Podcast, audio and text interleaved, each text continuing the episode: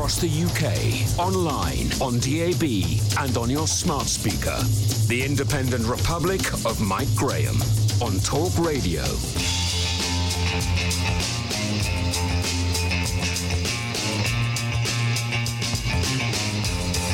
Good morning and welcome to the Independent Republic of Mike Graham right here on Talk Radio. We have reached the end of yet another incredible week in the Independent Republic. We have moved into brand new studios and begun the new Talk Radio revolution. We have witnessed Boris Johnson changing policy on immigrant NHS workers after we told him it was wrong, and we have edged ever closer to more lockdown restrictions being lifted. Already, we're talking about pubs reopening, schools unlocking their classrooms, and planes starting to fly again, while at the same time watching the infection rate of coronavirus decline significantly, not just in London but in the rest of the world too. Could it be that there is light at the end of the tunnel? We want to hear more from you, of course, as we enter yet another bank, bank holiday weekend. Once again, yesterday the beaches and the tourist hotspots were full of people who don't appear to be too frightened to go out, and all those people who were punished and all those people who were fined. Even yesterday in Devon, police were handing out fines to people for driving down a road that went towards a beach. It turns out the CPS are not absolutely sure whether they can prosecute anybody because they're not entirely sure what laws they have actually broken. Tell us what your plans are for this weekend and tell us what you are seeing out there as well. 0344 499 1000 is the number. Coming up later on, we'll be asking former Border Force officer Chris Hobbs just how the police are supposed to ensure that people stick to their 14 day quarantine restrictions because that's what they're now told they have to do after they return to these shores from being somewhere else, and why Priti Patel can't seem to get to grips with those migrant boats we spoke about yesterday. We invited her onto the show as Home Secretary to talk about what was going on with Nigel Farage down at Dover. Uh, she re- declined to do so. She did, however, answer some MPs' questions yesterday. Uh, I tweeted those out last night. She's basically saying that they are stopping people from coming here in boats. They are making sure that many of the people that come here are getting returned to France. However, some of them are still slipping through, and she says they are doing their best. Well, that's welcome news as far as I'm concerned. However, it's not quite good enough. So you need to do a little bit better, I'm afraid, Ms. Patel. Uh, and we still need to talk to you on this radio show. It's not really good enough just to answer questions from friendly Tory MPs. 0344 499 1000. Today's homeschooling section will be all about cars, how to keep that battery from going flat, how to fix a puncture, and when to change the oil in a lockdown. And because it's Friday, it's time for another sparkling edition of the Perrier Awards in the company of Marta Malagon. 0344 499 1000. You're listening to me, Mike Graham, on the fastest growing radio station on the planet. It is, of course, Talk Radio. Mid morning with Mike Graham. Talk Radio. Now, what we like to do uh, on these occasions on a Friday is to kind of look back on the week to see where we are, to see where we've got to, to see where we are possibly going in the next week. And who better uh, to do that with than in the company of Mr. George Pascoe Watson, former political editor of The Sun, now chairman, of course, of Portland Communications. George, very good morning to you. Hi, good morning to you, Mike. Thanks very much indeed for joining us. It's been a reasonably good week, I think, for the government, hasn't it? Oh, I think so. I mean, I always start from the perspective that it's a hugely impossible task for any government, any government around the world. Nobody is getting this right 100% of the time. But in terms of moving the story forward, you've seen the numbers uh, of uh, incidents of the disease coming down. you've seen them getting on top of testing. You've seen them getting on top of uh, personal protection equipment. The NHS has not fallen over. So, by any stretch of the imagination, they're doing okay. And and of course, the government is, is hanging together. They're not uh, throwing uh, daggers at each other. Mm. Uh, but there is, you know, still a lot of uh, journey to go, a lot of distance to go. We have a big step next week with the test and and trace uh, operation beginning as we begin to try and get people back to work.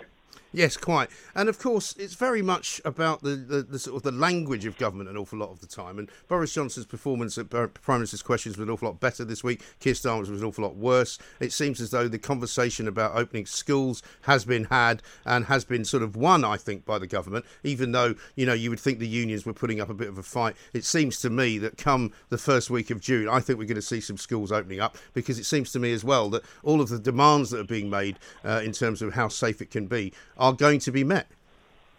Oh, that's right. I mean, there's an awful lot of pressure on both sides of the equation here. If you are the Prime Minister, on the one hand, you want things to get moving, you need the country to get back. You need schools to open because you need mums and dads to be able to go back to work in the first place. But on the other hand, you can't take the risk of there being another epidemic outbreak. Mm. And uh, the safety of the nation is the number one thing science is only as good as the data it can get, and uh, it's relatively light uh, in terms of the depth of the detail, and also not all scientists agree on uh, the evidence. So it's a very, very hard uh, situation to be in. The quarantine issue is a big problem for uh, the aviation sector, yeah. Uh, which will have a knock on effect on lots of other sectors. Like, for instance, if we don't have a, an aviation sector up and running and airports up and running properly, then what about foreign students when they come back into the country for the new term? Right. That has an impact on universities and spending in shops and all these sorts of things. everything is interdependent. So they've got to get it right. Well, this is the thing. I mean, I think the quarantine aspect of stuff is very much something that the world, as a general rule, can lift. I think they have to talk about it, I suppose, at the moment. But it doesn't make much sense to me because, I mean, for example, I know for for Australia and New Zealand, it was something that worked very well, but they did it very differently. You know, I happen to know somebody who went back to Australia because he was from that country, having worked abroad for a while. He was taken from the airport in a taxi to a hotel uh, and put in that hotel and told to stay in a room for 14 days and not come out. Now, we are doing it completely ridiculously by saying to people, we expect you to go to your home and not come out, which is not going to work, is it? Well, you've got to imagine that some people will take your life into their own hands and decide mm. not to do that. And, and, you know, there are countries I know, like Poland, for instance, where they did have spot checks every day, two, every two or three hours. Somebody would actually come around and knock on the door. The police would, just to make sure you were there. We can't. We don't have that type of uh, society in this country. Mm. I know you'd say the same about Australia and New Zealand, smaller populations, um, and I think that it's harder to do that in the United Kingdom. Um, and I think that there's going to be definite uh, issues around that. But the quarantine issue also has an impact on uh, schooling as well and the reopening of schools. I think what's interesting is the way that the trade unions stepped back, I think, much more than you might have expected them to do when they began to very much get on the wrong side of the public uh, opinion. Yes. Well, because as we've seen in the last couple of days, with the crowded beaches of this country and the crowded uh, sort of tourist spots, there's no fear for people, it would seem, in going out. Oh, absolutely not. And I think people have taken the view that uh, they don't feel that there's so much of a risk. Now, what's interesting about that is that we know that fewer than one in five people in London and way about one in 20 people in the rest of the country have actually had uh, a brush with coronavirus. Mm. So, in many ways, there's lots of people yet to get it. But at the same time, the incidence of it, the amount of the disease floating around, is reckoned to be very, very low now. And I think people are not stupid. You know, people understand that there's a much lower risk. And also, if they continue to socially distance, then I think that they feel that there's a, there's a uh, not an immunity, but it's a good way of controlling things. Now, you can't continue to keep people locked down, but there has been like an incredible feeling of national effort, togetherness, that we can come together and do the right thing. And as long as the country keeps on giving the right, the government keeps on giving the right knowledge, facts, and guidance, then I think people will be prepared to stick with it for the time being. Yes, I think so. And also, George, you and I have been speaking throughout this kind of lockdown period, and it would seem that from week to week, the dial moves quite considerably. For example, you know, two weeks ago, who would have thought that you would be listening to ministers uh, suggesting that pubs might be able to open at some point in late June, early July? Well, of course. And uh, that's partly because the evidence keeps on changing, the science keeps on changing. You know, next week I think they're going to announce even further changes to the uh, uh, to, to the facts of this case, and uh, and that's because the nature of a virus. So businesses have to be live, flexible, responsive to the circumstances, and ministers have to be similarly flexible and not so rigid mm. that they're that they're you know dogmatically refusing to to listen to the changing evidence. The, the, fact is we have to be responsive here, and we have to also hope that the pharmaceutical industry uh, are able successfully to find a vaccine and a treatment. Yes, I think that's absolutely right. And as the testing gets more and more uh, sophisticated and more and more widespread, I suppose, and as we hear now that the infection rate is already going down, you know, those two things will kind of cross each other, I suppose, at some point, and we'll be able to say with some alacrity, um, you know, that we are relatively in a period of time now where either a lot of people have had it, uh, or we know who's got it, and we know who to avoid. And that's the aim. The aim is to get to such a sophisticated position that uh, we know who's got it, who's had it, and who is in danger of having it. And if we can do that, then we can manage the situation. At the same time, that gives the pharma guys, the brilliant scientists and doctors, and all those people who prepare to humanly test uh, these uh, vaccine trials. Uh, once that uh, gets a bit of momentum, then perhaps we might be able to get into a position. But I know the, the scientists, the experts, they say, Mike, that we're going to be uh, with coronavirus in some form for many, many decades. We're going to have to live with this and deal with it. Yes, and I mean, we're going to talk about this a little bit later on, but, but certainly we're going to be seeing, I think, a lot of big companies, and you work with an awful lot of them, saying to their people, you know, there's no need for you to come back into the office anymore because we can see, we can see that you can very easily work from home. And if that means having fewer people in the office because you have to keep them further apart, then that's going to be necessary anyway. Well, certainly, it's it's a hard job to have the kind of human contact that happens in in office hmm. life. Mm. Um, when there has to be social distancing, it kind of cuts out the purpose of having people together in the room. And so I think that will have an impact. And of course, that has an impact on places like the City of London, downtown, mm. where hmm. you have big multi uh, office blocks, high rises, and, that, and the like. Perhaps businesses will begin to say, actually, we don't need the support staff uh, coming into the office anymore. We can get rid of a couple of the floors, and that will have an impact on the commercial landlord. Big pension funds are invested in these buildings, so there's a big shakeout uh, of the economy, which will happen because it'll also impact transport and uh, the way that people move around and the you know the way that the railways are run and the roads are run and all the rest of it. So expect significant changes, I think. Yes, I think that's absolutely right. And what about this idea of an immunity certificate, which might be something that the government could introduce? Now, there are many people out there who will say, oh, this is a terrible uh, sort of in, infliction on our civil liberties. We don't want our privacy invaded. But that's the other thing I think that people are going to have to get used to a little bit is that there will be some tracking, some tracing, uh, and possibly some certificates of immunity handed out because that may be necessary. So the test uh, uh, regime is going to be called the test and trace. Mm. It's now not going to be called track because of the fear, a reasonable fear, I think, that too many people would worry about Big Brother and the state snooping. But you are right, all of us are going to have to get real. This is effectively wartime conditions. And in wartime conditions, we have to give up some of the freedoms for the greater good. And the greater good is that we, as a herd, as it were, as the whole community, can uh, defeat uh, or at least work with this condition. And that does mean that we're going to have to have some sort of a passport, some sort of a certificate which says you have been tested and you have the antibody. And that will allow people to have freedoms again because they are not at risk. Mm. And it may be difficult, and people will not like it, and people will not like some of the information that will be held on on the app when that is uh, launched. But I'm afraid the alternative is way worse, and the alternative is we get we get stuck uh, in this terrible uh, lockdown situation, which will effectively destroy our way of life in the UK. So it's it's a much smaller price to pay, and one which I think most people in this country will be pretty reasonable about. Yeah. So what are you hearing from the business leaders that you talk to, George, on a sort of re- regular basis? Well, most people are concerned, obviously, about uh, when things get back to some sort of a new normal, what sort of economy they'll be coming back into. There'll be big changes to the way that their workforce feel about coming back to work. Do people feel safe to travel? Do they feel safe to actually be in the office with others? Mm. Uh, because people genuinely are concerned for their own safety. That's uh, that's perfectly understood. Uh, there'll be a sense, I think, that lots of people are asking, why do I have to come back to work? Well, the business has to keep on turning, otherwise there won't be a business. Yeah. Will there be people buying? Will there be a market to sell into? That's another question. What about the international situation? Are we going to have foreign clients? Will, will the business that we've set up be able to uh, to carry on. And also, we've got at the same time UN, uh, so US, UK, and EU trade talks underway. How is that going to impact uh, our future? So, real sense of uh, anxiety would be too strong for some people. I'm sure it is, but it's much more about planning a new life uh, in a in a post-COVID world because things will not be the same. And what ways does the business have to adapt? And how can it make sure that there's the uh, confidence of its own people to come back to work?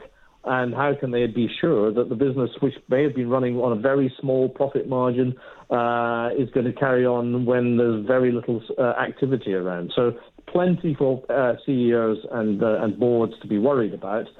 but a sense that actually the government has done pretty well here in terms of keeping the economy slightly frozen, but able to pick up again, hopefully in the in the next few weeks and months. Yes, I think that's absolutely right. George, thank you very much indeed. George Pascoe Watson, there, former political editor of The Sun, now chairman of Portland Communications.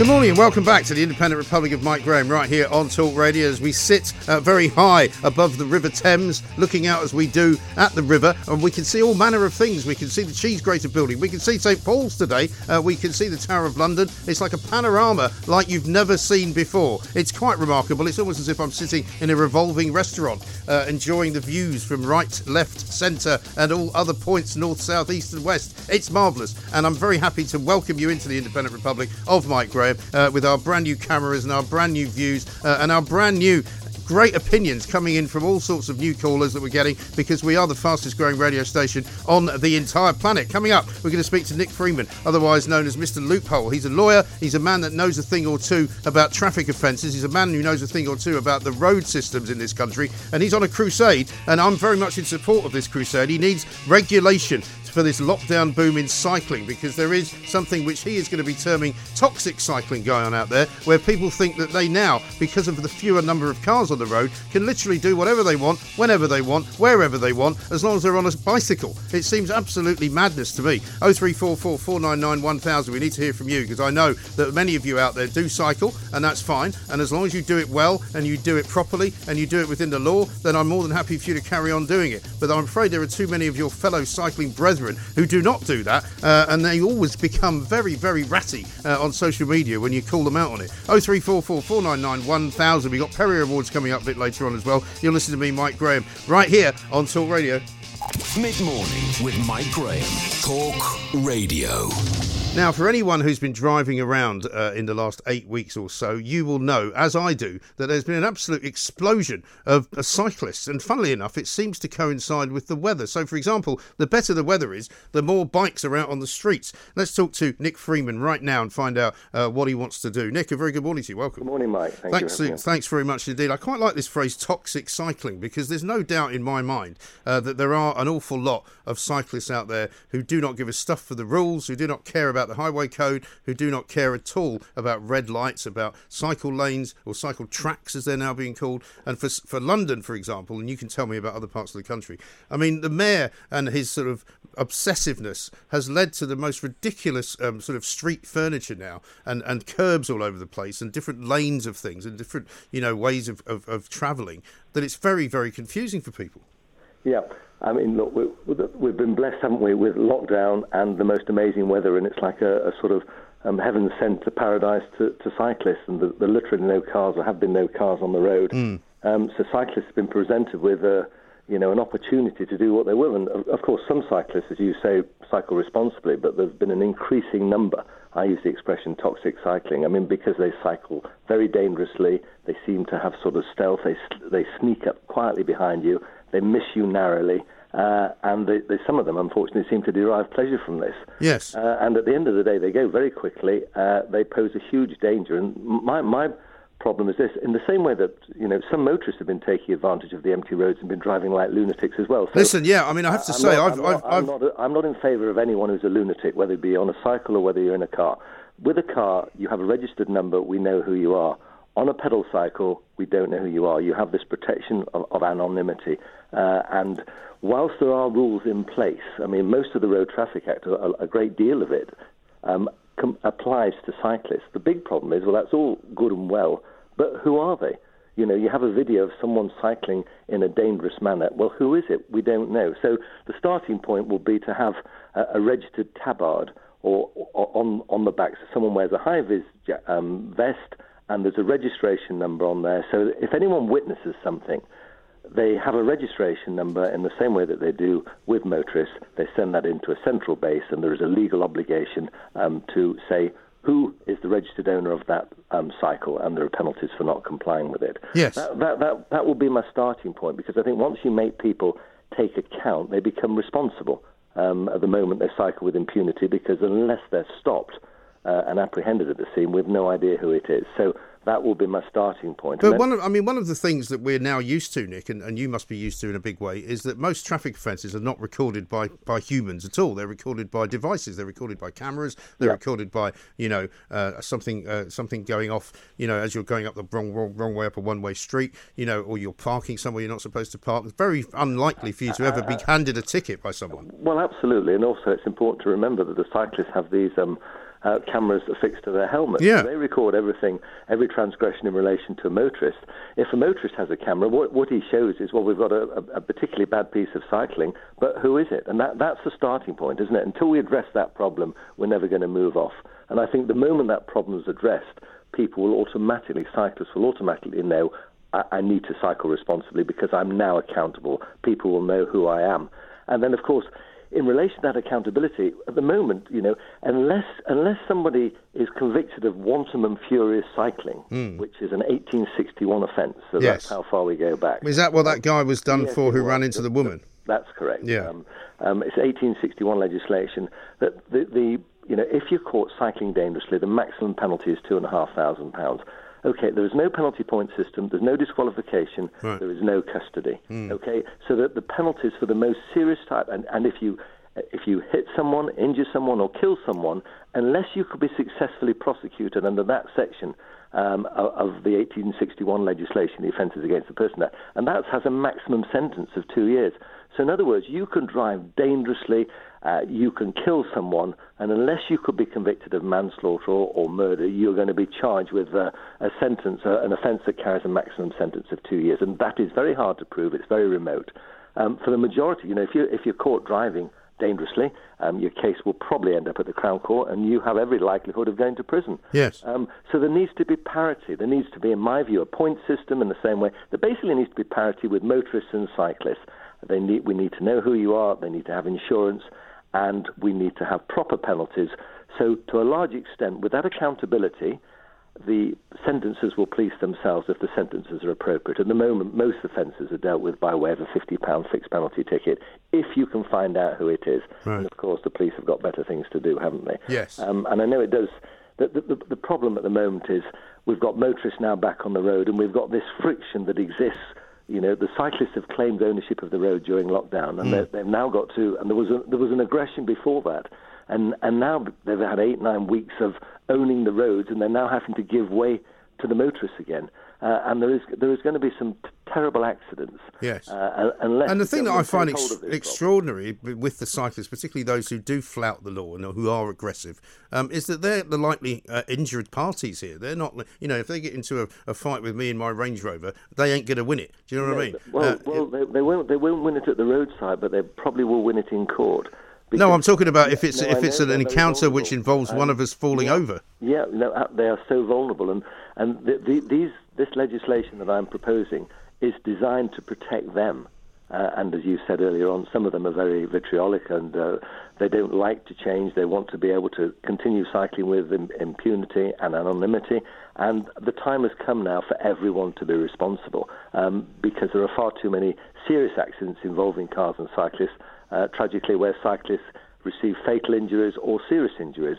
You know, it isn't even compulsory to wear a helmet, and many cyclists will say, "Well, I don't want to wear a helmet." Motorists have to wear a seatbelt. Right. So we, we just need to look at the law very sensibly and, and have a, a literally parity system between the two, in my view. Yes, and also every single day that I that I'm on the road, I see a cyclist with headphones in, not listening, uh, rolling around all over yeah. the road. I mean, I nearly ran one over by St Paul's one day uh, because he was a delivery cyclist and he had a you know one of those boxes on the front of his bike, and he suddenly, for no apparent reason, just decided to go completely sort of uh, at a right angle across the road in front of my car, and he had headphones in because he didn't know I was there. No, well, you, you know, if, if, we're if we're distracted at the, uh, driving a car, um, we, we face you know three to nine points, possible squad disqualification, etc., etc., for driving without due care and attention. Yeah. Um, a cyclist, the worst that could happen if you know who it is, and obviously you don't because you've got no means unless you're going to get out and say, right, what's your name and address, where are you from, and yeah. he's going to tell you probably where to go.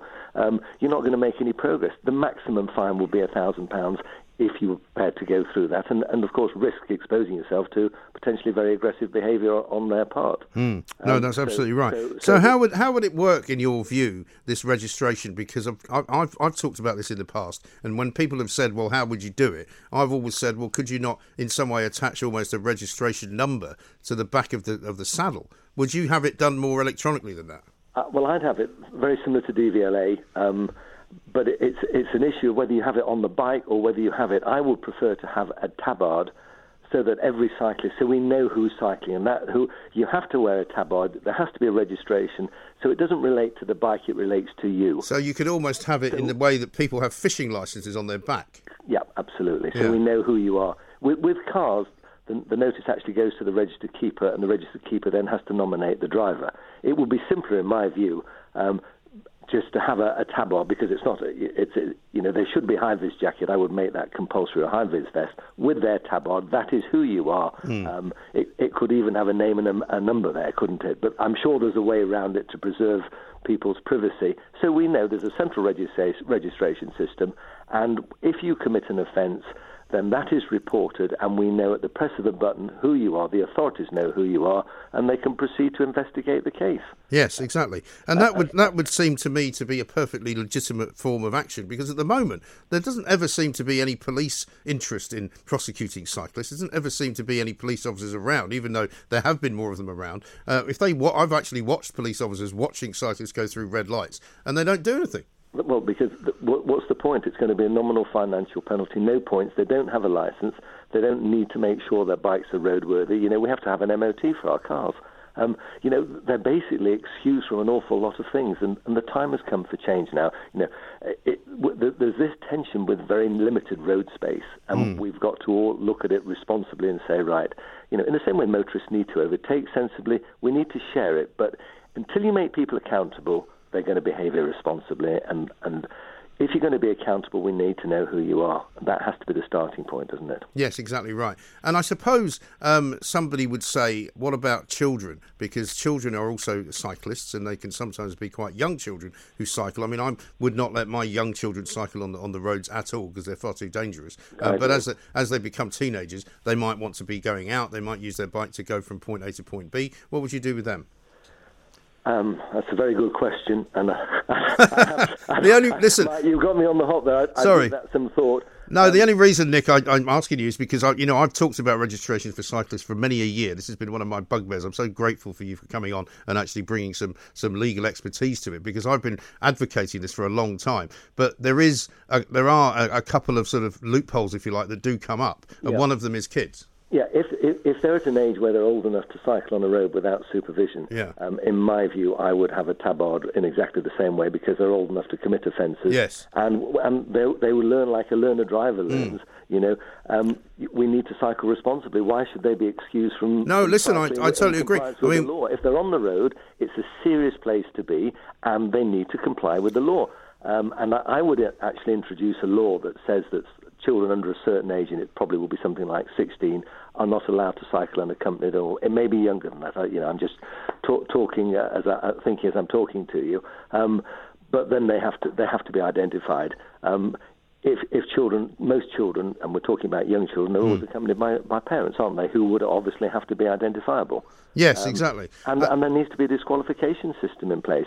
You know, at the moment, you can drive paralytically drunk on the road on a cycle and you're driving whilst unfit through, yes. through alcohol, mm. you cannot be disqualified for cycling.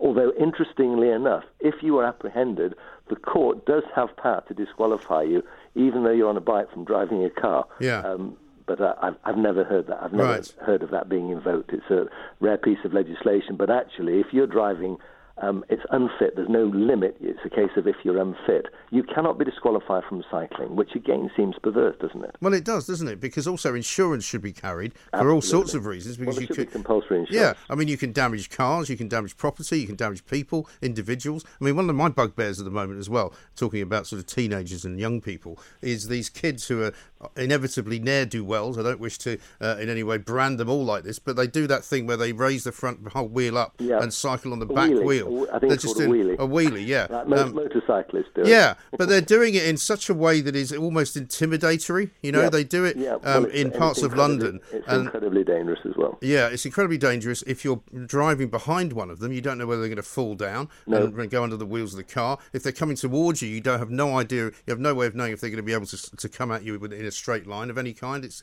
it's quite bizarre. And, and the problem from the motorist perspective is, apart from obviously being well protected, is if you injure a cyclist, the starting point is it's your fault. And although it isn't formulated so much in law, the burden literally is for you now to prove at a high level it wasn't my fault, he did this or, or he did that. And that's how this accident happened. The starting point is we're going to look at you, we assume you've done something wrong. You know, how was you driving? Were you on your phone? Did you have your radio too loud? Were you looking at your sat nav? You know, explain how you caused this injury. Even though he's come right off um, swerve without in, any indication, they're going to look at you to see if they can point the finger of blame at you.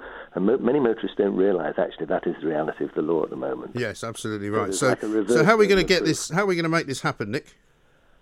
Well, I think more and more motorists are now waking up to the idea that needs, something needs to be done. Hmm. The, the, Boris Johnson has sort of held this the golden era for cyclists, and I, I, you know, I would love to be able to cycle on the rare occasions I'm in my office and not in court. I would love to cycle the 17 miles into my office, but for me, it's so dangerous. So, you know, the, the Shapps has been talking about a two billion pound investment. We need a massive investment in the infrastructure um, so that we have safe, preserved cycle lanes. And I would say that those have to be used by cyclists. Yes. So that you use them, they're protected not by paint, but by high, uh, high, pay, uh, a high sort of curb, so that you are protected and you cycle there. And then, you know, that we, there'll be many more cyclists on the road because I'm sure lots of people would like to cycle, but it's just too dangerous. Well, it's very dangerous. There's hordes of them, and I'll, I'll leave you with one final example of something I saw uh, a few weeks back. I was on Lower Thames Street, uh, which goes along the from sort of Tower Hill down to uh, Westminster, and they've got a 20 mile an hour speed limit there, and they've got a cycle lane on the right hand side of the dual carriageway, right, which used to be a dual carriageway. It's now a single lane for cars, of course, in both directions. A cyclist was cycling on my side of the road, not in the cycle lane. I slowed to 20 miles an hour from 22 because that's how nervous we all are about getting a ticket, right? Yeah, we Um, tolerance. yeah, so I'm so I'm down to 20 or 19. This guy overtakes me on the inside Yeah, yeah. at about 25, Yeah. and of course the, the the speed camera doesn't go off. No, well, it won't, and because of course he's not driving a motor vehicle, so he's not going to be prosecuted unless there's a particular. Certain places have bylaws to detect speeding cyclists, but most don't, and Right. um, there's no particular offence under the Road Traffic Act for speeding. No. um, at all. So they can speed because they're not in a motor vehicle. That's why there needs to be parity legislation and there needs to be penalties in a similar way to motorists. And, and then people will take their, their cycling very seriously in terms of the way they cycle, what they wear, and the state of their machine. Uh. Yes. In the same way that motorists have to. Well, let's not let's not talk about what they wear because I don't want to start feeling unwell at this time of the morning. Nick, thank you very much indeed. Nick Freeman, uh, Mr. Loophole there with a very good idea of registration for cyclists. And what I find amazing, right, is all cyclists, no matter how good, bad, or indifferent they are in terms of adhering to the rules of the road, none of them want to be registered. None of them want to pay any insurance. None of them want to take any responsibility for what they do. And I think that is entirely wrong, and I don't think it should be allowed. 0344 499 1000. I've already got a whole load of anecdotal information coming in on, on Twitter. Colin says this morning, Mike, I called a cyclist out yesterday for crossing the white line at a red light. He did not cross the junction, but white lines are set back for a reason to allow HGVs to get round the junction. If one was turning yesterday, he would have been toast. And another one here from Nick. I'm a postie, and numerous times I've nearly been knocked over by cyclists who seem to think that they can ride on the pavement or not adhere to the speed limit. That is the problem. You know, if you are going to cycle, you know, all good luck to you, but you should be adhering to the rules. And it's not right to say, oh, there's only a few bad cyclists and there's a few bad drivers as well. Well, no. In my experience, at least 50% of the cyclists that I see every single day are going through red lights, riding on pavements, not adhering to the traffic laws, and breaking the rules because they think they can. And I think it should end right now. This is Talk Radio. Talk Radio. With the world on pause,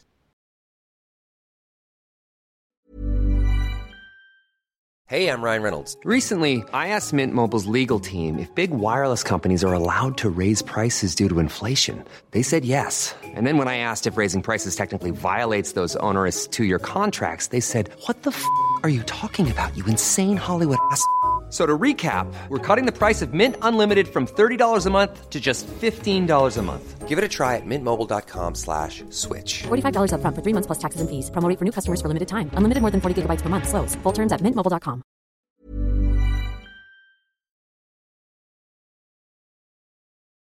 Mid morning with Mike Graham. Talk Radio. So, front page of the Daily Telegraph today is a good sort of example of how confusing this whole situation could be. There's a picture of two people swimming uh, in Fosse, uh, Lydford on Fosse, uh, in the River Brue in Somerset, um, which I'm not sure is allowed. I mean, they're far, quite far away from one another, so they're probably two metres apart, so that might be all right. But are they allowed to do that? Are they allowed to go to the beach? Are people allowed to go to the beach in Devon? Apparently not. Are they allowed to go to the beach in Brighton? Apparently so. Are they allowed to go to the beach in Camber? Apparently yes. The police shut the car parks there when they were full up but they didn't give everybody a ticket that was actually on the beach. Police are now being told, according to the Daily Telegraph, that they will need to do spot checks to enforce quarantine.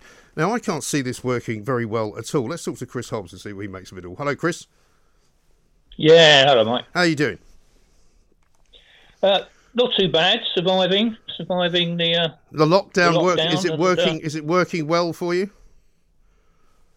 Not really. I mean, to be quite honest, Mike, as you know, I'm retired, Yes. so life hasn't changed too much. But obviously, I'm staying within my London borough basically. Yes. If I go out for an exercise or uh, or a bit of shopping, I think for a lot of people, it's it's kind of it's it's passable in the sense that you can do it, but it's the fact that you can't do what you want that is annoying. Like you can't go off on holiday, you can't take a trip in the car if you really would fancy popping over to Carrefour's in Calais, you know, to pick up some wine and pate or something for the weekend. You know, you can't do the things that you would otherwise be doing.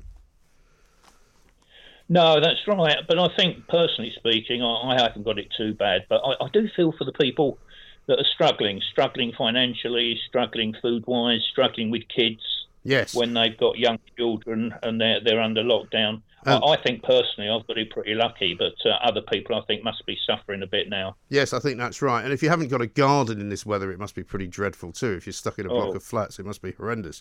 But uh, but let's talk about the police because you can't be uh, uh, very envious of, of your former colleagues either at the moment because some of the things they're having to do um, are quite ridiculous, aren't they? I think the police are totally fed up, the frontline police, with what they've been asked to do. We've had hasty legislation come in. The officers haven't had any time to be trained on it, which is what normally happens. Legislation takes months, doesn't it, to be put together, Yes. go before Parliament, then officers have that. None of that's happened. And Having presumably- that, and- Mike, and the pres- average number. I was going to say, presumably there's a sort of cons- consult- consultative period where the police are actually asked about it as well. Yes, that's right. And uh, this has just been lumped on them. I mean, the average number of tickets per force per day is seven. Hmm. So it's not a huge amount, but obviously mistakes have been made. Hmm. Um, police officers are very frustrated. And what's been worse, Mike, is the number of attacks on police have gone soaring. Yeah. In Sussex, for example, up 39%. Really? In Surrey yesterday, yep, in Surrey yesterday, a single crewed officer went to disperse a group, a large group, and they attacked him. Right. And he was quite badly hurt. And the number of times that you've had officers spat on, coughed on, bitten, um, you know, it, it's been very, very difficult for the police out there. And I suspect when they, depending on what's said about quarantine, um, they could well be holding their head in their hands by this evening. But we don't quite know exactly what the Home Secretary expects of officers. Well, And no, I it's gonna believe I believe that Priti Patel is going to give the press briefing today, so maybe she'll expand upon what it is that she wants to do. But the thing is, if you're asking the police to do spot checks on people, I mean, who would you know, or how would you know who to do a spot check on? Well, I've got obviously got friends in the border force, Mike, and uh, a few days ago they were being told that quarantining probably wasn't going to happen. Right. Um, now they're being told, well, they haven't been told anything. Um, their questions, first of all, their big question is why the hell didn't we do anything at our borders when all this was breaking? Mm. That's something that border force officers have been saying. They've Yeah. been emailing. They've been going on. But that's one question. Secondly, when the passenger gets here, what's going to happen? They did away with landing cards a few months ago. Are they going to reintroduce landing cards Yeah. so people will write down the address? What's going to happen to the e-gates, Mike? You know, where you just slap your passport down Yeah. and the gates open. I think they've done away with them anyway, haven't they? No, they're still no, no, no, no. If you're if you're coming from New York or from They're Italy still over open, the last couple of months, you can sail through e-gates. Right. I mean, the whole- the whole thing is a fiasco. Mm. Um, but you need to get those addresses, and then will the police be expected maybe to do a handful of spot checks a day, saying in Ealing? Um, you know, you might get a couple of PCSOs, a couple of police officers. That isn't going to be a big handicap to police. If they're expected to check thousands upon thousands, Right. given the problems they've already got, then that's going to become a nightmare. And of Right. course, it's all got to be administered by someone. Well, exactly. And also, as I said, if you're going to just go up to people at random to see whether they should be or not uh, quarantined, I mean, that's a hiding to nothing. I mean, you're wasting your time mostly, aren't you? Because most of the people you stop will probably not be quarantined and they'll probably say, get lost. I think I think the way it will be done, Mike, is they'll be going to addresses, and they'll be obtaining addresses at the border. No one's quite sure how yet, and they will be passed to the police somehow, and the police will then carry out checks at the addresses where the people say they're going to quarantine themselves. Yes. And if they're not at those addresses, but of course that's open to all sorts of abuse. Mm. You know, you can get people coming into say Heathrow, giving an address that they know they're not going to be staying at. Right. Um, and then, of course, if they're visitors, the only chance you've got of grabbing them for their thousand pound fine or whatever is when they leave. Right. And also, we, you know, I mean, they've done it in Australia and in New Zealand, both of which are countries uh, which basically banned anybody from going there apart from people who were nationals of those countries. So, if you were, for example, from the UK, you couldn't go into Australia and be quarantined for 14 days. But if you were an Australian national, you could. So, they're talking about much smaller numbers of people. We're still, even now, I assume, talking about, you know, many, many more people that come through London because London is one of the central hubs of the world where people come. I think at the moment, as I understand it from Border Force officers, and indeed someone from Heathrow was talking yesterday, the number of passengers, they've actually closed a couple of terminals at Heathrow because the numbers don't justify it. Right. Um, but the number of passengers passing through Terminal 2 on a daily basis is only 5,000, Right. which is a fraction of what normally passes through. Yes. But of course, that number is presumably going to increase. Whether the quarantine rules will keep those numbers low or not, um, we we really don't know at this Right. moment in time. But Sure. as things progress, and obviously number of passengers will increase as the months go by. Right. And that case of how long we keep the quarantine on for. Yeah. One thing though, Mike, is interesting. Uh, Al Jazeera published um, online literally every country in the world what they were doing in Mm. terms of this virus Yeah. and what they were doing at ports, at their air and sea ports. Now, if there was a league table in terms of action or lack of it, you look down, and I read dozens and dozens of what countries were doing. We will be bottom. Mm. We did absolutely, virtually nothing, Yeah. whereas other countries were doing an awful lot more than we were doing. Yes. And now they're saying, well, it wasn't worth it. Well, that's the Mm, other I'm thing. not I mean, I'm one. I'm not sure really where we are on this quarantine. I'm not even sure if it is actually government policy yet. You know, all the indications are that it will be or that it might be, but nobody's actually saying that it is yet. You know, and you're quite right. I remember asking the first the first week we really covered this, which I think was the end of January. I remember asking a virologist who was on for the first time. I said, you know, they've started uh, basically um, testing people, screening people who are coming back from certain countries in America uh, when they arrive at the airports. Why are we not doing that? And he basically said, oh, well, there's no point in doing that because you don't really catch people with the virus. You only catch maybe one in five. And I'm thinking, well, one in five is better than none in five, isn't it?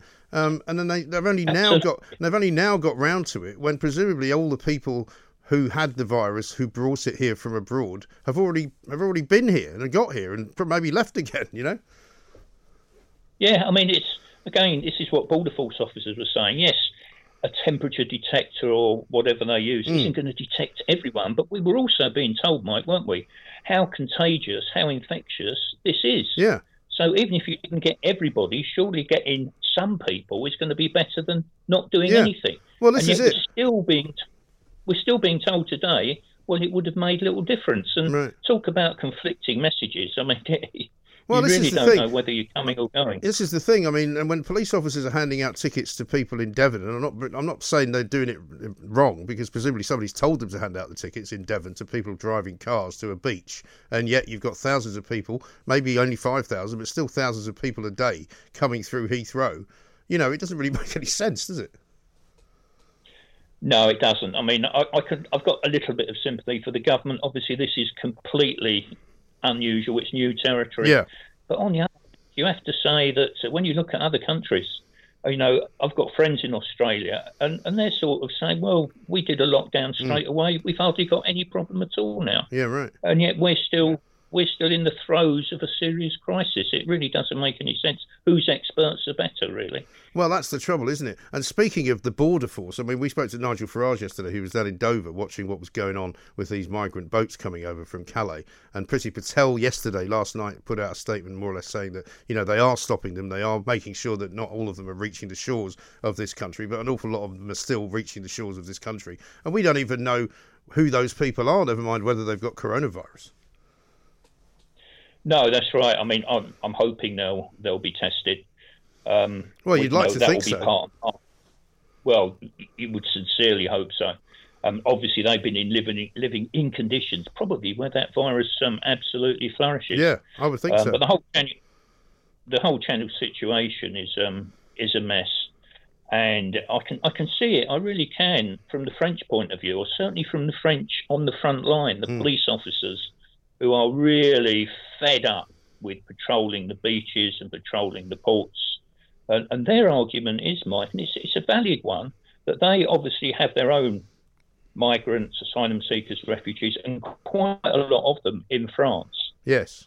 they've travelled across Europe to get there, so it's, mm. France isn't the first country. And Right. their view, as I understand it, on the front line, is that well, if a few, relatively few, in terms of the numbers they've got, want to take that extra step to Britain, um, why are we putting in a lot of effort to stop them? Now, I think that effort has declined. Um, there has been some success, and the French do sometimes turn them back, but it's woefully inconsistent. Yeah. Um, and what's going to happen after Brexit, Mike?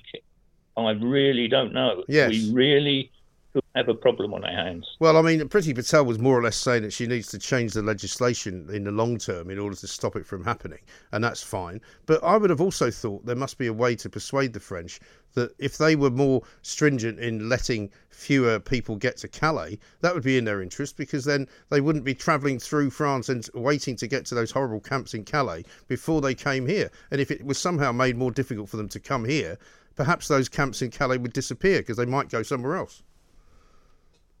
Yeah, I mean, I think at the moment they've they've sort of spread out from Calais. They're all all along the coastline. Yeah. Um, at some that weren't, you know, Cherbourg, for example, that that weren't an issue before. Um, yeah, I mean, it's a problem, isn't it? It starts with Italy and Greece. If you say let's stop them at the first country they come to, that's where they should be claiming. But then you think of the poor Greeks and the Italians that have really got overloaded um, with the issue. And then, of course, they, they go across Europe and they end up, as you say, in France. Yeah. It's, um, and some countries, of course, won't take any under any circumstances. Right, exactly. the whole thing is messed, and you have, it wasn't, let's face it, Mike, from the start, it's been chaos and confusion, and uh, people have all acted in their own national interest to a certain extent. There's been no coordinated effort, has there, really? There really Uh, hasn't. and it could get worse. Well, I mean, it's Brexit, it's yeah, absolutely right. And as the little lockdown gets lifted, it will be more confusing. And, and I mean, as you said, I've, I'm sympathetic with the government's uh, trouble as well because it's not easy. But the bottom line is, um, you know, there maybe does need to be a bit more leadership and a bit more specificity about what people can and can't do. Yeah, I mean, I, I've given up now. I've given up trying to know what you can and can't. I mean, do. I, I can understand. I mean, I feel as if I don't p- specifically need to be told exactly what to do. You know, here's when you clean your teeth. Here's when you put sugar in your tea. You know, here's when you go for a walk, and this is how far you go, and this is who you go with. I don't need that, but clearly some people do. Yeah, I mean, as I say, I'm when I go out, I'm careful. If I go into a shop, I'll, I will put a mask on. Yeah. Um, but the, even masks, Mike, you look at the chaos over masks. We were being told, weren't they, that we shouldn't wear them Right. When, when back in March. Hmm. No, no, they're a waste of time. They could cause more trouble Yeah. than they're worth. Now, all of a sudden, that's changing to well, yes, you wear them, but you're stopping yourself transmitting infection to others. But it's even that simple business of a mask has become confused mm. and chaotic. And now it could be if you go on the underground or on the train, you will have to wear them. Mm. So we've moved from one one sort of set of circumstances or beliefs in back in March to something completely different in May. Yeah. No, no wonder people are confused. Well, that's easy for me. I just don't go on the tube. Simple. Uh, that's the way I get around it. But uh, Chris, thank you very much indeed. Chris Hobbs, there, uh, former police officer, talking about the confusion out there uh, from certainly the police's point of view. I don't see how they can manage this quarantine idea, which I don't think is a very good idea in any event. I mean, surely if you're going to quarantine anybody, you just quarantine people who have tested positive. How about that, rather than quarantining everybody? You know what I'm saying? This is Talk Radio. The Independent Republic of Mike Graham on Talk Radio.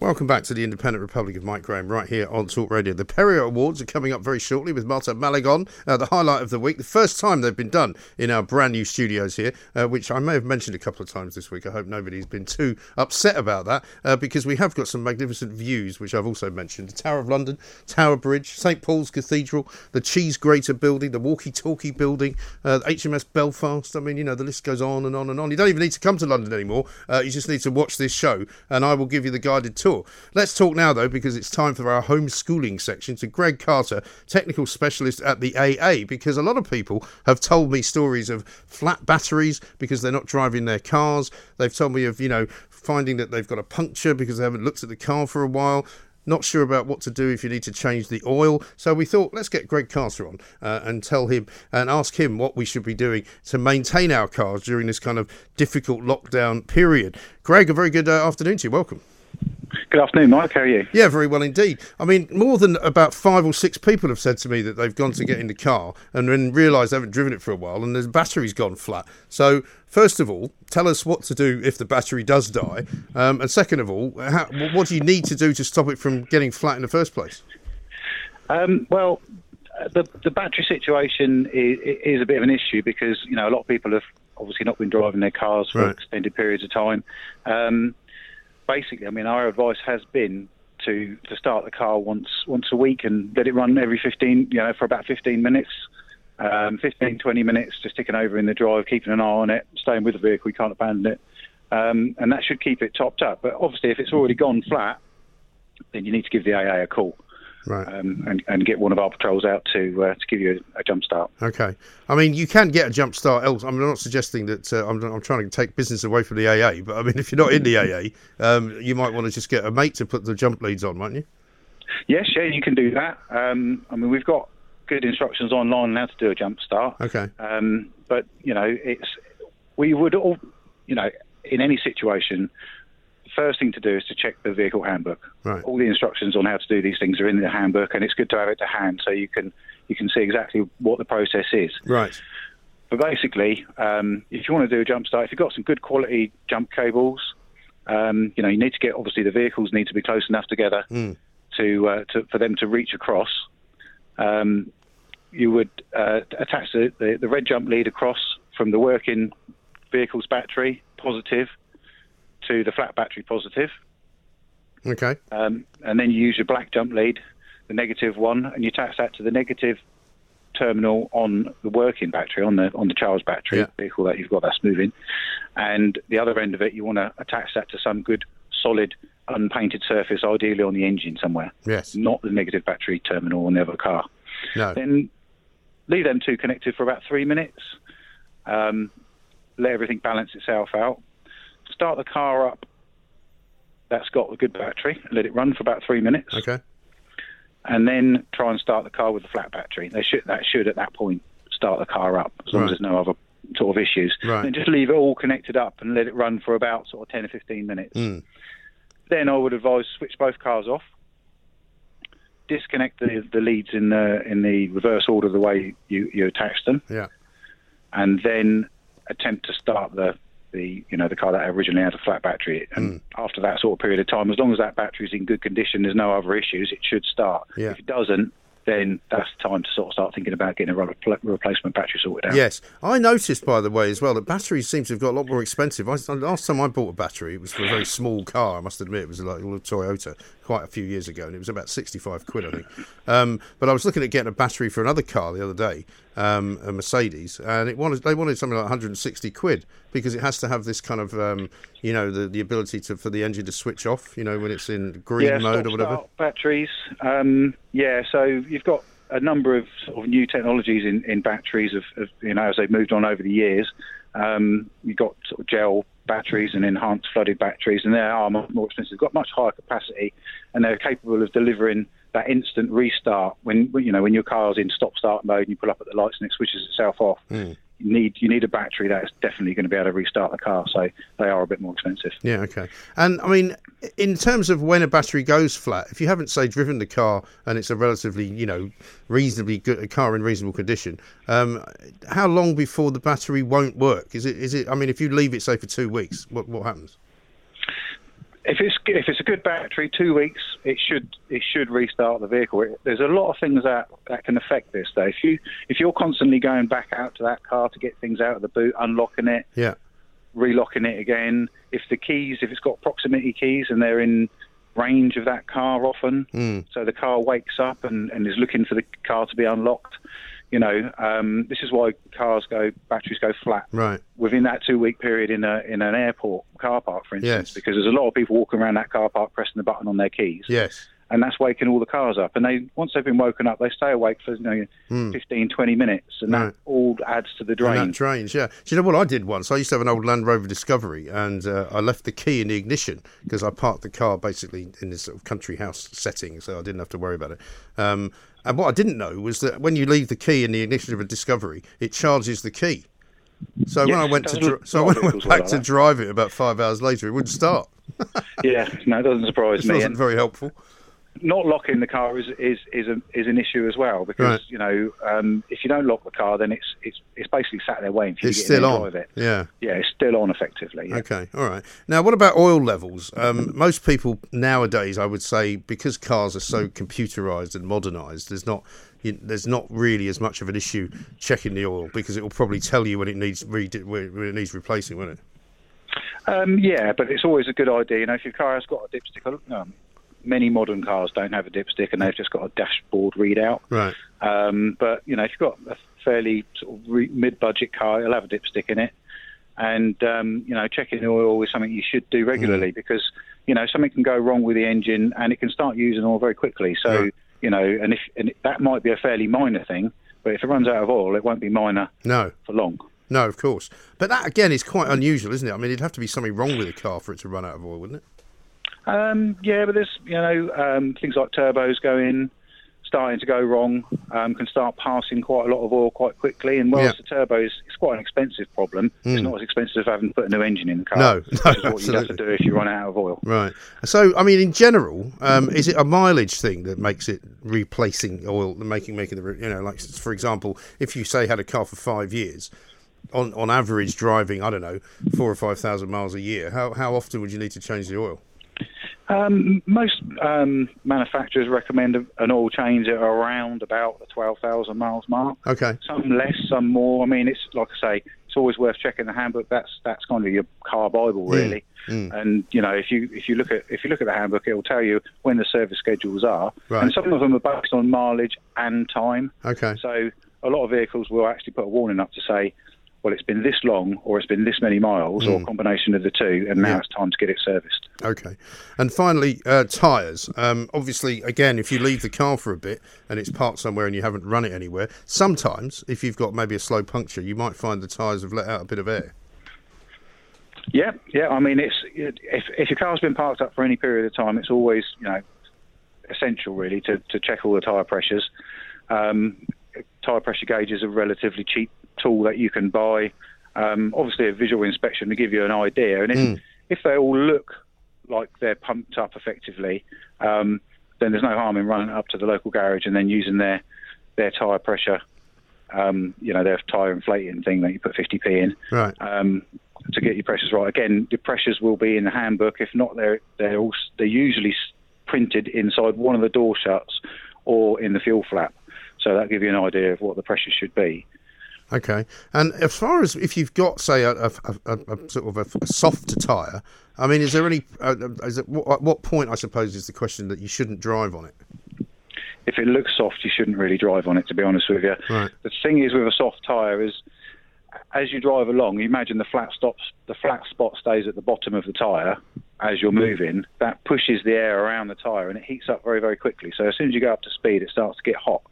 And you know, soft tyres are a, a major cause of blowout. So, you know, maybe just if it is a bit soft, if if the garage is local enough, then get it to the garage. But otherwise, you need to get some air in it really before you drive it. Yeah, okay. Good stuff. Well, listen, Greg, thank you very much indeed for that. Greg Carter, technical specialist at the AA, uh, telling us all about what to do with your battery dies, what to do about your oil, what to do about your tyres. Uh, I hope that that was interesting uh, and fulfilling for you because uh, if your kids are listening, uh, you can get them to check your uh, tyres as well. Just go out and make sure that they know whether or not they've got punctures or whether they look a bit flat. Because sometimes it's just somebody needs to tell you that before it gets too, uh, too difficult for you. Mid morning with Mike Graham. Talk Radio. The Independent Republic of Mike Graham on Talk Radio. It's 12:46. It's Friday. We are in a studio high above the River Thames, and it's time for this. Ladies and gentlemen, welcome to the Perrier Awards.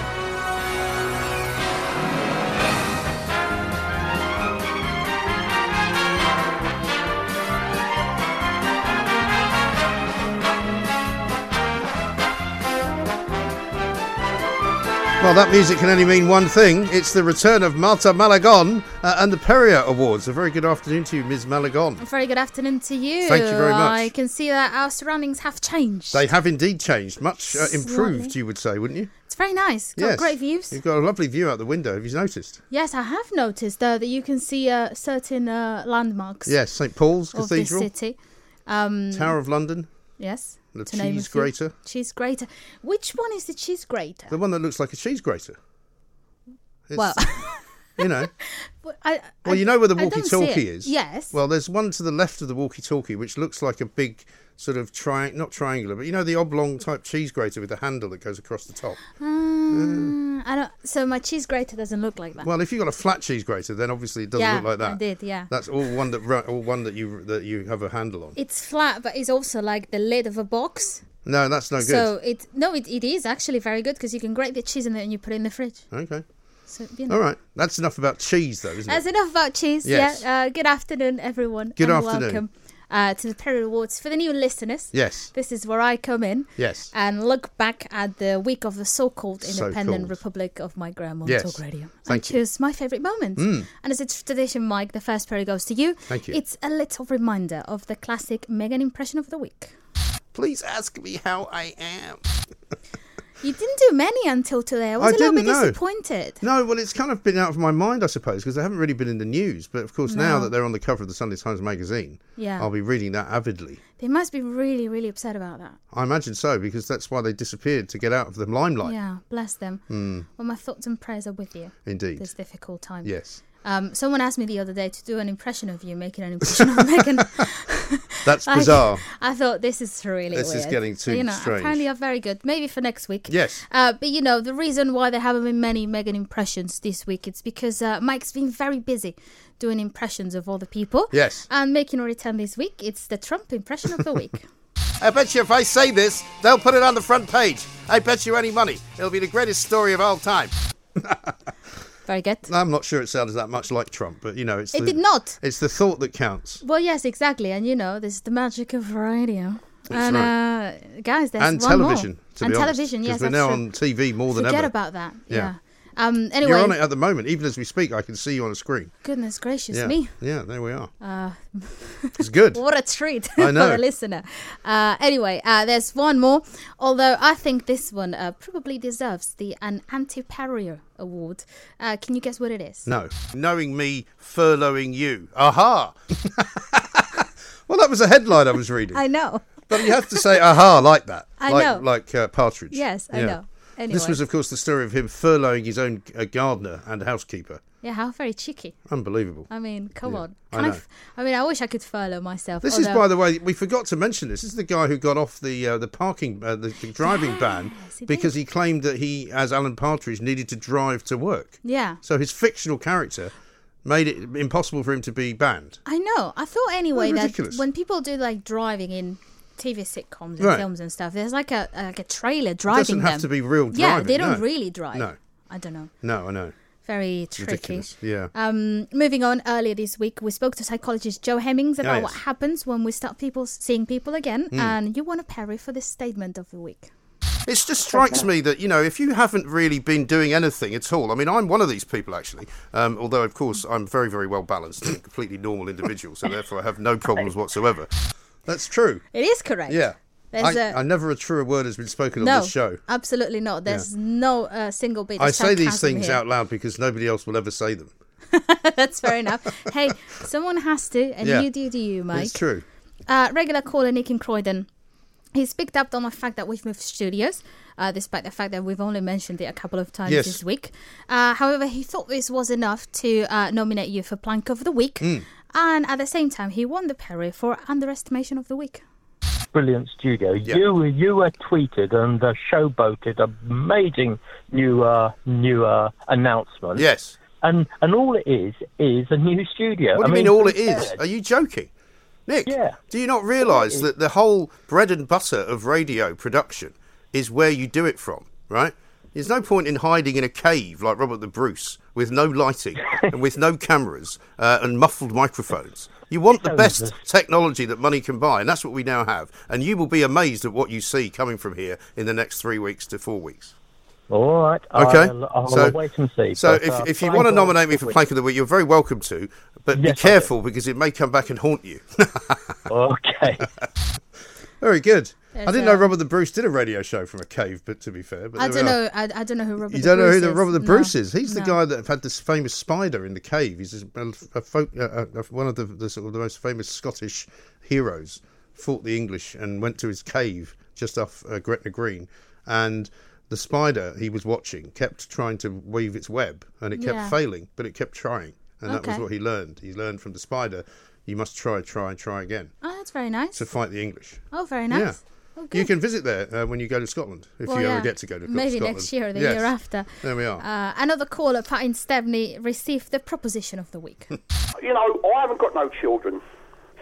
I, you know, but my concern Would you like some? is, Would you like some to look after? I thought I'd No. better qualify that. Yeah. Would you like some to look after? yeah, exactly. Mm. Well done. Thank you. And another one for you, Mike. Uh, this is the Oops, I Forgot I Was on the Radio Perrier Award. Uh, oh, um, what are we doing? Oh three four four four nine nine one thousand is the number. Let's get uh, some news headlines, shall we? Uh, yeah, it's time for uh, Rachel Jewell. yeah, I don't know what happened there. N- no one knows. Bit of a brain freeze. Yes. it does happen. It does time happen. to time. Listen, You you're know, only human, as because I keep saying. also because we are in different surroundings, you know, everything's in a different place. So when Mhm. I look for a clock, it's not where it used to be. Yeah. And so your eye sort of like they've moved, for example, the talk back, which is what we use to talk to each Yes. other, from the right to the left. And so for the first two days, I kept going over here to the right Yeah. and pressing a button that wasn't there. It happens the same thing to me in there Yeah. because everything is on the other side of when it yes, used to be. there you go. So, you know, still getting used It's to like it. driving on the wrong side of the road, Yes. which you don't have to do. Which to is do. your side. Yes, exactly. Quite right. And finally, uh, I'm a big fan of Greek tragedies. Oh, yes. And uh, I've gone completely mad this Oh, week. that's good. And uh, I'm breaking the protocol. Okay. And I want to tell a story in three parts. Mm. Uh, and I'm going to have to read it. Okay. So forgive me for Not at all. reading a script. Here we go. Act 1. Wednesday, 20th of May 2020, 10:32 a.m. Interior of a brand new radio studio high above central London with views of Tower Bridge, the Tower of London, St Paul's Cathedral, Canary Wharf, the River Thames, the Monument, and possibly the Eiffel Tower on a clear day. It's a new studio, have I mentioned that? This morning's host, Mike Graham, is about to interview Dr. Bharat Pankhania on Skype. Things don't go well. Uh, but we're going to talk now uh, to Dr. Bharat Pankhania, Senior Clinical Lecturer at the University of Exeter Medical School. Uh, Bharat, a very good morning to you. Welcome back to the show. Are you hearing me? Hello, Bharat. Are you there? I don't think he's hearing us at the moment. We'll try and get him back up. Oh dear. Oh dear. Hmm. Act 2. We don't panic. This happens all the time. Yes. Behind the glass, we're working fast to get Dr. Pankhania back on the line. On this side of the glass, radio legend Mike Graham keeps calm and cool. He's been doing this for a very, very long time. Surely he's dealt with worse. We make eye contact. The switchboard is full of calls. Let's get one up.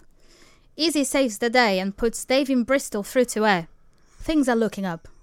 Let's go to the phones uh, because we're still trying to get Dr. Bharat Pankhania back on. Dave uh, is in Bristol. Hello, Dave. Hiya. Hello, Hello. Meg. Yeah, Okay. very, very well, sir. What can I do for you? Well, it's just your thing this morning.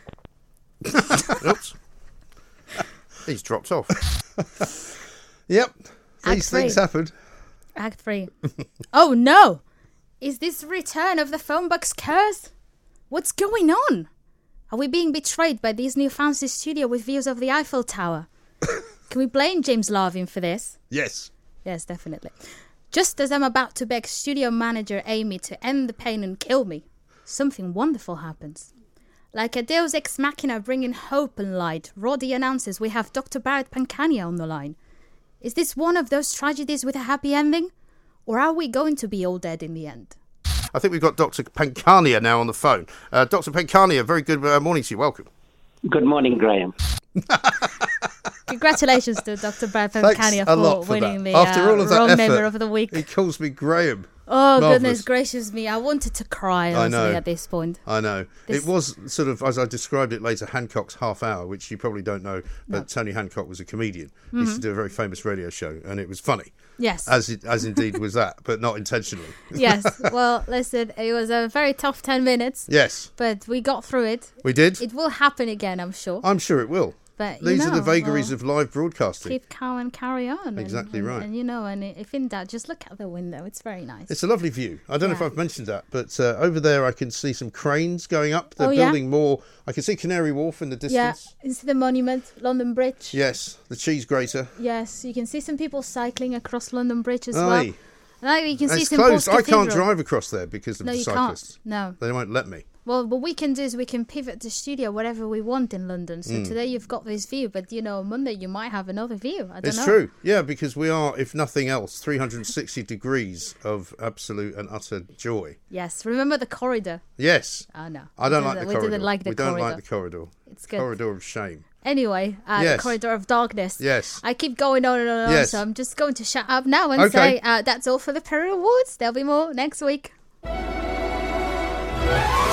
The Perrier Awards on Talk Radio. Talk Radio across the UK, online, on DAB, and on your smart speaker.